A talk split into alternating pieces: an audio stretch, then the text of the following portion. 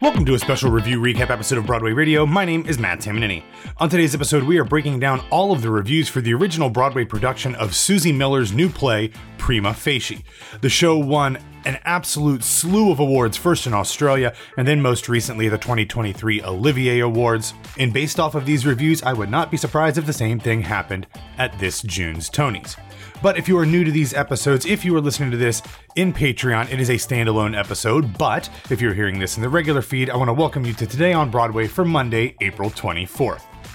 As I said, this one woman play was written by Suzie Miller and directed by Justin Martin. The US resident director is Devon de Mayo, and the show stars Emmy Award winning TV and movie star Jodie Comer in what is her first professional stage acting gig. In the show, Tessa is a thoroughbred a young, brilliant barrister that's British for lawyer. She has worked her way up from working class origins to be at the top of her game, defending, cross examining, and winning. But an unexpected event forces her to confront the lines where the patriarchal power of the law, burden of proof, and morals diverge. In the show, Tessa makes a career fiercely cross examining women who are accusing powerful men of sexual improprieties, and it is not until Tessa herself faces the same situation that she begins to question her own life's work, morals, and integrity. As we look at what the critics had to say, the review aggregator site Did They Like It has collected 14 reviews as of recording time, 13 were positive, and one was mixed. Let's start with the New York Times' Jesse Green, who was the one mixed review. He said, quote, over the course of the one woman 100 minute play, we watch a barrister remove every piece of psychological armor from the women she cross examines in sexual assault cases, then see the same armor stripped from her when she becomes a victim herself. The play by Suzie Miller won all sorts of awards in Australia and Britain. It's easy to see why. Its star, Jodie Comer, late of Killing Eve, gives a performance of tremendous skill and improbable stamina, especially considering it is her first stage appearance. The production, directed by Justin Martin, is chic and accessible, with design flourishes by now de rigueur to underline the idea that it is a big event. And the reform of sexual assault jurisprudence that the play advocates could hardly be more convincingly argued or worthy of our attention. But the underlining and the advocacy do something odd to the drama they make it disappear. Not at first. When we meet Tessa Ensler, she's a complex and theatrical character, a quote, thoroughbred, primed for the race with, quote, every muscle pumped. She's also, in Comer's interpretation, funny, sexy, and deflating, bloviating in bars and flirting with associates. She is not beneath the arrogance of pedigree. Quote, top law school, top city, top marks, top people when she bellows drunkenly that, quote, innocent until proven guilty is the bedrock of civilized society, you see that she also uses it as a free pass for her own dodgy behavior. At one point, she throws a piece of trash into the audience. Then he goes on to describe some of the different versions that we see of Tessa throughout time and throughout the course of the play. And after one especially uh, compelling moment, he says, quote, Yet this is also where the play abandons itself. Not its argument, of course, as Tessa suffers the same kind of cross examination she has visited on other women in the name of, quote, testing the case impartially, it becomes painfully clear that finding truth, let alone justice, in such situations is all but impossible. More than that, the system of adjudicating consent is diabolical, a man made trap to disable women from proving anything, and thus, in effect, a second rape. If only the play allowed us to simply feel this. But as Tessa speaks to the courtroom, despite being warned by the judge to stop, Miller, the playwright, herself a former criminal defense lawyer, likewise breaks free from the dramatic frame to let her. The lights come up on the audience, the text, now delivered straight out, becomes an oration, a summation. For reasons that seem more wishful and political than characterological, Tessa gets her voice back. Interesting that Green doesn't necessarily have any complaints about the message of the show, the performance of the show, but more about how heavy handed the show is does bother me a little bit. And I've talked about this before how I think it's important for critics and fans uh, themselves to approach a piece of work based off what it actually is, not instead about what you wish it was. Now, this is a little different. Perhaps the heavy handedness weighed too heavy on Jesse Green than it did some of the other critics, considering everybody else was positive, but to each their own, your mileage will vary. Moving on to some of the other reviews, Brittany Samuels from Broadway News said, quote, Prima facie is the kind of theater every artist should have an opportunity to make and every audience an opportunity to experience. Lester Fabian Brathwaite from Entertainment Weekly said, quote, Jodie Comer is just plain fucking remarkable. For an hour and 40 minutes, she's absolutely transfixing. At first, haughty and self possessed as the young lawyer with a brilliant future, and then defeated but defiant as a victim, determined to retain her faith in the system to which she had dedicated her life. Adam Feldman of Time Out New York gave the show 4 out of 5 stars, saying, quote, Her virtuosity is not just a game, it's emotional. Miller builds a respectable case, but Comer argues it brilliantly. Juan A. Ramirez for Theatrely said, quote, Prima Facie is a masterclass in sophistication, thoughtfulness, and brevity, the platonic ideal of a night at the theater. Jackson McHenry of Vulture said, quote, Comer's performance moves at the relentless pace of someone trying to outspeed her own pain, and she's up there keeping pace with a character whose mind moves at Mach 10. It's an incredible breakneck feat in which Comer achieves escape velocity from the script of Suzie Miller's unsteady play and exerts a thrilling and devastating gravitational force of her own. We'll wrap up with Greg Evans of Deadline, who said, quote, Directed with energy and empathy by Justin Martin, Comer is rarely still, and when she is, there's purpose behind it moving office desks and a chair into any number of configurations and uses. When the play enters its latter half and Tessa's long and coming court date arrives, Prima Facie rarely lets us raise our hopes or even really challenges our expectations. Most of us have been prepared by too many Law and Order SVUs. The drama is in how Tessa deals with the crumbling of her ideals and the smashing of her self delusions, and in how Comer can so vividly, indelibly display both. I will say, despite the almost uniformly positive reviews, looking at you, Jesse Green, it is pretty disappointing that there are 14 reviews that Did They Like It has collected so far, and only one is by a woman. I, I know we talk about this a lot, and there's been times when I have thought that this has gotten better. We've seen a number of different publications send women to a variety of shows, not just ones that are by women and about women and performed by women.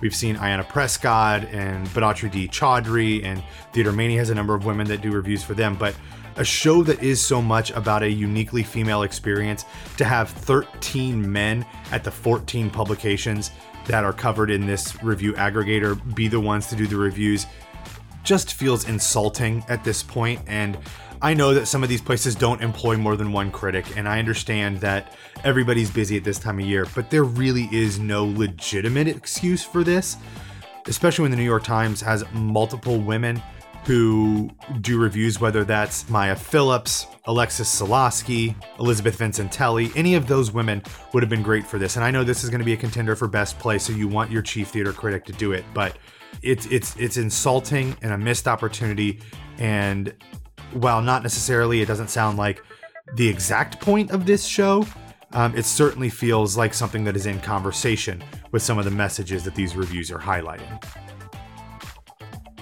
If you would like to read more of these and other reviews, we of course will have the Did They Like It recap of all of the reviews as well as the Broadway World Review Roundup in the show notes.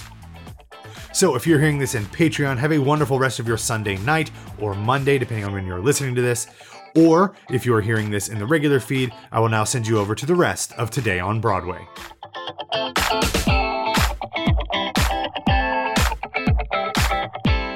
Welcome to Today on Broadway for Monday, April 24th, 2023 on Broadway Radio's Matt Tamanini. And I'm Tell Me on a Sunday podcast, Grace Aki. Grace, we had a, a lot of stuff happen in the podcast feed over the weekend. First, on Saturday, your interview with James Jackson Jr. published. Uh, you talked to him, having not only seen him in A Strange Loop on Broadway, but you saw him in White Girl in Danger off Broadway, and he's got a concert coming up. Uh, so that was a really fun interview. Any particular insights or things you want to share from that to make sure that people go back and listen to that in the podcast feeds? James is just such a joy that if you if he's not like a household name for you yet, like why not? Because he's such a sweetheart. We talk about like the creative process and how you know he's been doing cabarets for like 12 plus years. He's been doing these solo concerts and now he's exploring just doing all musical theater. Like before, you know, he talks about, you know, his his pop inspirations and all that good stuff. But then also like he's going to be doing some Sondheim on May 1st at 7 o'clock at Chelsea Table and Stage. Mm. So you can also stream it. So I, I, please go back and listen to it. It's, it's really fantastic. And I loved talking to him. Yeah, absolutely. And then um, also over the weekend, I spoke with Delon Grant, who you might not know his name, but if you watched Come From Away on Apple TV Plus, you saw him. He played Bob and others uh, in that in that live capture. He is actually down here in Orlando currently playing Nick Bottom in Something Rotten. So I got a chance to see a preview of that earlier this week, and I talked to him. Uh, such a, a great show, and it was so much fun to talk to him about his background, both doing musical theater and Shakespeare, but also how nourishing for the sh- for the soul come from away was and especially that live capture.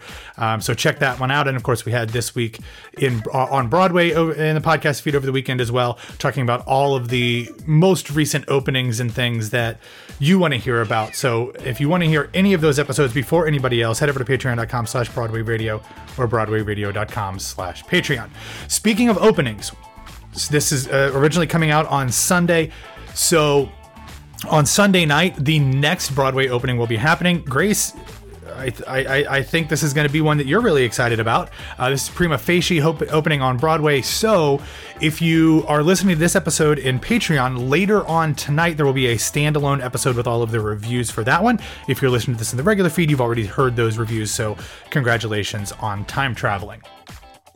All right, we do have to start the show, unfortunately, with a little bit of sad news, as it was reported over the weekend that Barry Humphries had passed away at the age of 89. If you don't know the name Barry Humphries, there's a pretty good chance that you know the name of at least one of the characters that he created, most notably Dame Edna.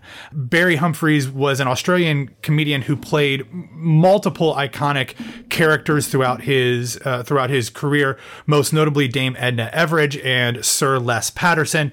He had been on Broadway multiple times, and what's interesting is I don't think I realized this. Not only did he do three shows on Broadway starting in 2000 and one in 2004 and then one in 2010 as Dame Edna, but he actually made his Broadway debut back in 1963 in the original Broadway production of Oliver, in which he understudied Fagin and played Mr. Sowerberry. So this is somebody who eh, he might not have been as prevalent in pop culture in recent years, but when I grew up, like Dame Edna was everywhere. You saw her on talk shows, on TV shows all the time. Like I said, a, a, kind of stage veteran around the world. Not only did Barry Humphries do those three shows as Dame Edna on Broadway, he also won a Drama Desk Award and a Theater World Award for 2000's Dame Edna The Royal Tour. He was surrounded by his family when he passed away in Sydney, Australia on Saturday. Uh, the statement from the family said, quote, with over 70 years on stage, he was an entertainer to his core, touring up until the last year of his life and planning more shows that will sadly never be. His audiences were precious to him and he never took them for granted. Although he may be best remembered for his work in the theater, he was a painter, author, poet, and a collector and lover of art of all forms. He was also a loving and devoted husband, father, grandfather, and a friend and confidant to many. His passing leaves a void in so many lives. So if you are not familiar with Barry Humphries' work, whether as Dame Edna or Sir Les Patterson or anything else that he did, uh, I recommend you uh, uh, check that yes. out. Um, our thoughts and prayers are with everybody who loved Dame Edna, Sir Les Patterson, and Barry Humphries, either professionally or personally. All right, Grace, let's get into what uh, this week is going to be the biggest story, and that is all of the craziness that is happening in terms of openings, uh, and it's going to be a good one. There's a there's a lot of stuff happening, not only with openings for this season, but we also have shows beginning previews for next season because everything is upside down and it is crazy. But we're going to start actually tonight on Monday with the opening night for Goodnight Oscar on Broadway. This is a new play by Pulitzer Prize winner Doug Wright, directed by Lisa Peterson, and it has a phenomenal cast in which Sean Hayes plays the Oscar in the title, Oscar Levant, Emily Bergl, uh, Marchant Davis, Peter Grosz, Ben Rappaport, Alex Wyse, and John Zdrojeski. I hope I pronounced that name right. Grace, I always forget, you did not see this in Chicago, correct? I didn't see this in Chicago, um, but I did kind of get to see it. Wink, wink, nod, nod. Um, and then, of course, on Broadway. So, um, yeah, I've gotten to see, and it, and oh, I did? don't okay. believe there's been any change between Broadway and uh, Chicago. So, if you're if you're familiar with it at the Goodman, um, in terms of like what the what the play reads as, um, it'll still be the same uh, on okay. Broadway, from my understanding. Okay, I didn't realize you'd seen it on Broadway already. Okay, great. Of course, everything is embargoed, so we can't talk about that yet. But this one will officially open on Monday night tonight at the Belasco Theater. Very excited about that. Anytime you can get Sean Hayes back on Broadway, that is a good thing. Then the openings continue on Tuesday night as we head over to the Samuel J. Friedman Theater and the Manhattan Theater Club's production of David Auburn's Summer 1976, directed by Daniel Sullivan. It has a a great cast. It's just a two hander with Jessica Hecht and Laura Linney. And I mean, if that's not enough to get you in a theater to see a show with Jessica Hecht and Laura Linney, I don't know what is. So uh, this one will be very exciting. It's already been extended, as we talked about earlier this week, for two extra weeks. It's now playing through June 10th at the Friedman. And uh, excited to hear more about this. I don't know a ton about this one, Grace, but you have those two people with this writer and the director. That seems like it should be a very, very good show. Um, I'm obsessed with Laura Linney. I'm obsessed with this director directing Laura Linney. Like, so I'm thrilled to see it. I won't get to see it obviously before opening, but um, I will be seeing it afterwards. And you know what? I just I like 1976 sounds like a nice year. I don't know. Sure, why not? Uh, bicentennial and everything. But so also happening on Tuesday, this is where things start to get a little complicated because we have the first Broadway previews for the sign in Sidney Brustein's window. Now, this one is still in this season, even though its first preview is two days before the Tony eligibility deadline. So we are coming back to this one. So put a pin in, in Sidney Brustein. We'll come back to them uh, in just a second.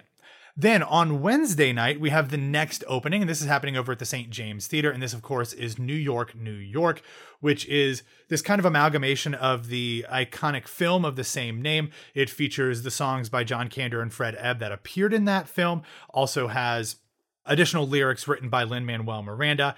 The book was written by David Thompson, but co written by Sharon Washington. I don't know what that means in terms of the distribution uh, of work and all of that stuff. I don't know if it was like a, a, a, rewrite or an additional material kind of thing, but it's a kind of an interesting way to to phrase that. It is directed and choreographed by the iconic and great Susan Stroman.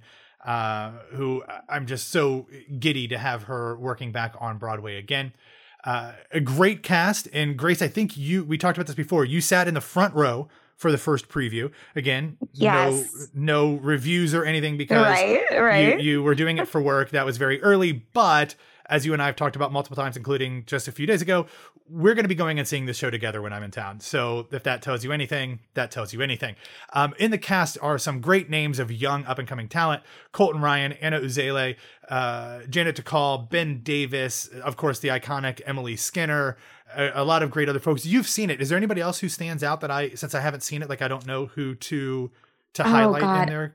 I don't want to misspeak because I'm forgetting. Yeah, I'm forgetting I'm not kidding when I say that the ensemble yeah, of characters is so strong that you will leave looking in your playbill going, who is that? Who is that? Who is that? Because there are so many features um, and standouts in the um, the more hearty ensemble that I've seen on Broadway. So you do have a principal like like to what Matt was just saying of of you know these great names. And then there are also people that I had to like flip through my playbill and go, okay, well now I'm obsessed with this person, and um, this person was fabulous, and and you know so um, I think that there's it's a very hearty group of people that you're going to learn their names soon. very very excited about this one. Looking forward to it. Um, so that's on Wednesday. Then we go to Thursday, which is the Tony eligibility cutoff. That means that no show that opens after Thursday will be considered for the 22 23 season. So that means after having its first preview on Tuesday, the sign in Sidney Brustein's window will officially open on Broadway at the James Earl Jones Theater. As we talked about before, this was only possible because of the really sad circumstances that canceled uh, Room that was supposed to be playing the, the James Earl Jones this season this recently played the Brooklyn Academy of Music, and so it was able to make a very speedy transition to Broadway. It is only running for a very short amount of time. It is currently scheduled to close through July 2nd. On July 2nd, I don't know if there's any flexibility for that because there's some other things uh, going on, probably with Oscar Isaac and Rachel Brosnahan's you know schedules because they are huge stars. Um, but I don't, I, off the top of my head, I can't remember if there's anything going out, uh, anything else going into that theater uh, coming up in the fall. But nonetheless, very exciting that we are getting that moving in uh, for this season, especially with just two really, really big stars of both stage and screen. Also in the cast are Gus Birney, Julian De Niro, Glenn Fitzgerald, Andy Grotelueschen, uh, Miriam Silverman, and Raphael Nash Thompson.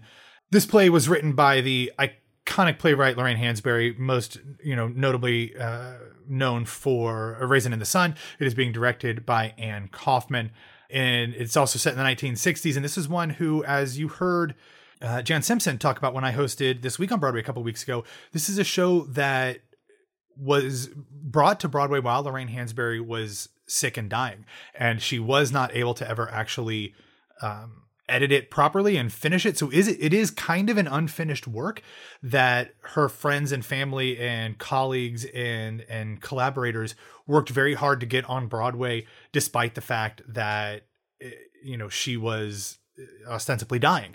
So it's a it's an interesting piece not only from what is on stage and what's on the page and these performances of course by these fantastic actors, but also as a piece of history to kind of say, "Oh, wow, there was a lot going on with this original production before uh, you know, before we even talk about what the actual content of the show is." So, I'm very interested to hear about this one when it opens up on Thursday.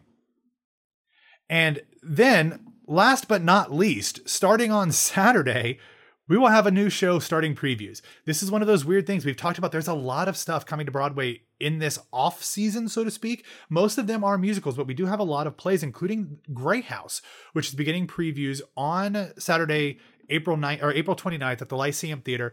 Um, normally, when we have shows that are that are plays that open up in the summer, they are from not for profit theater companies. But this is a commercial production. It is a play written by Levi Holloway, and it is uh, directed by Joe Mantello and choreographed by Camille A. Brown. Which, anytime you have a play that has choreography, uh, that's interesting, especially with you know Camille Brown doing it. Um, and there's there's an a cappella arranger, uh, or uh, Matias, who is also a well-known music supervisor. So I don't know how a cappella music plays into this, but I am thoroughly and completely fascinated by it.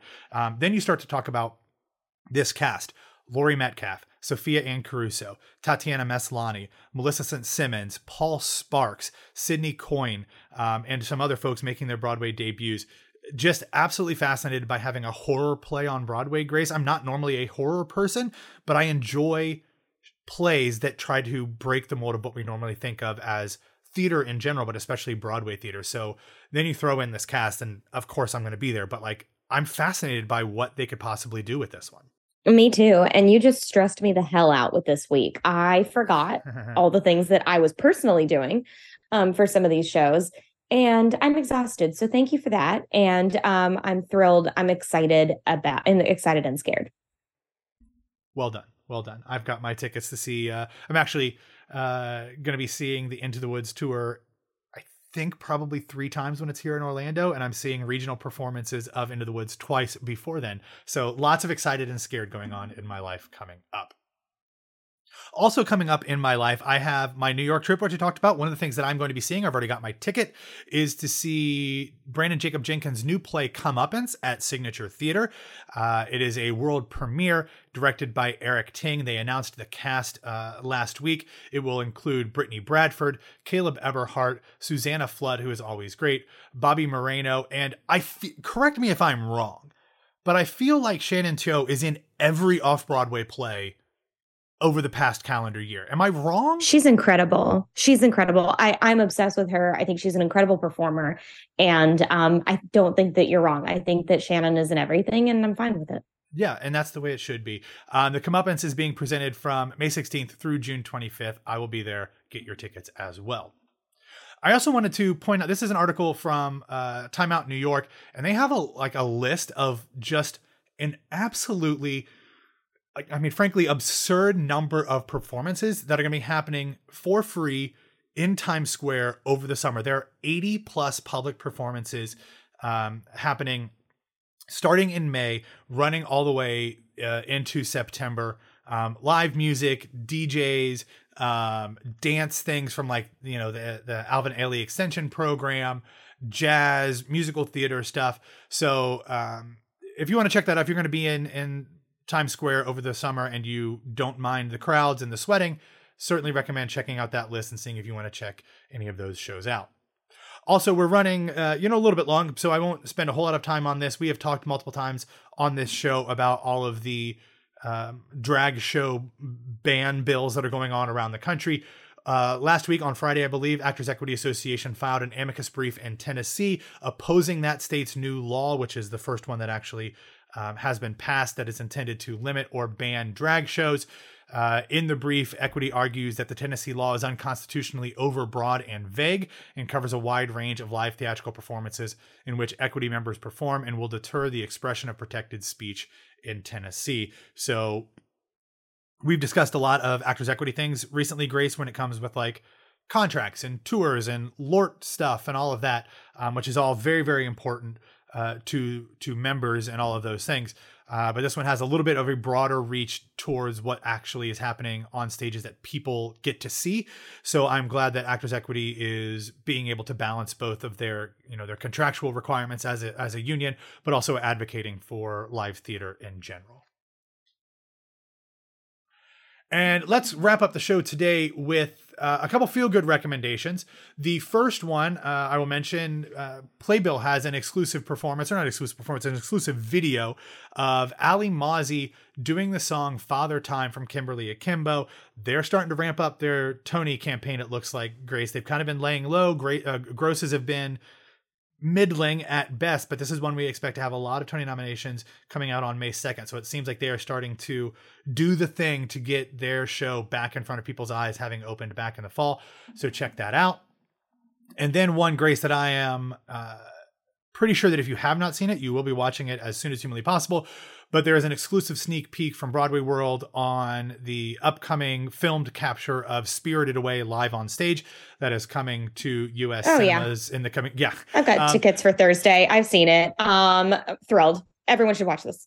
Yes, absolutely. So you can see exactly what that's like uh, before you have a chance to see it in in theaters. As we've talked about before, uh, Fathom Events extended. They're doing multiple days now. It's originally going to be two days because there are two lead actors alternating the role, so you could have seen both of them. They've now added second days for both people, so there's a total of four days that you can see Spirited Away on the big screen.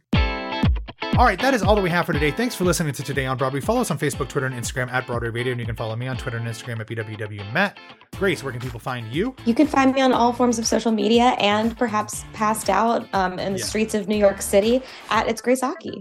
Yeah, I I don't envy your your schedule for the next few days. Uh, as exciting and fun as I'm sure it will be, and adrenaline uh, inducing, I'm just tired thinking about your schedule. So Godspeed.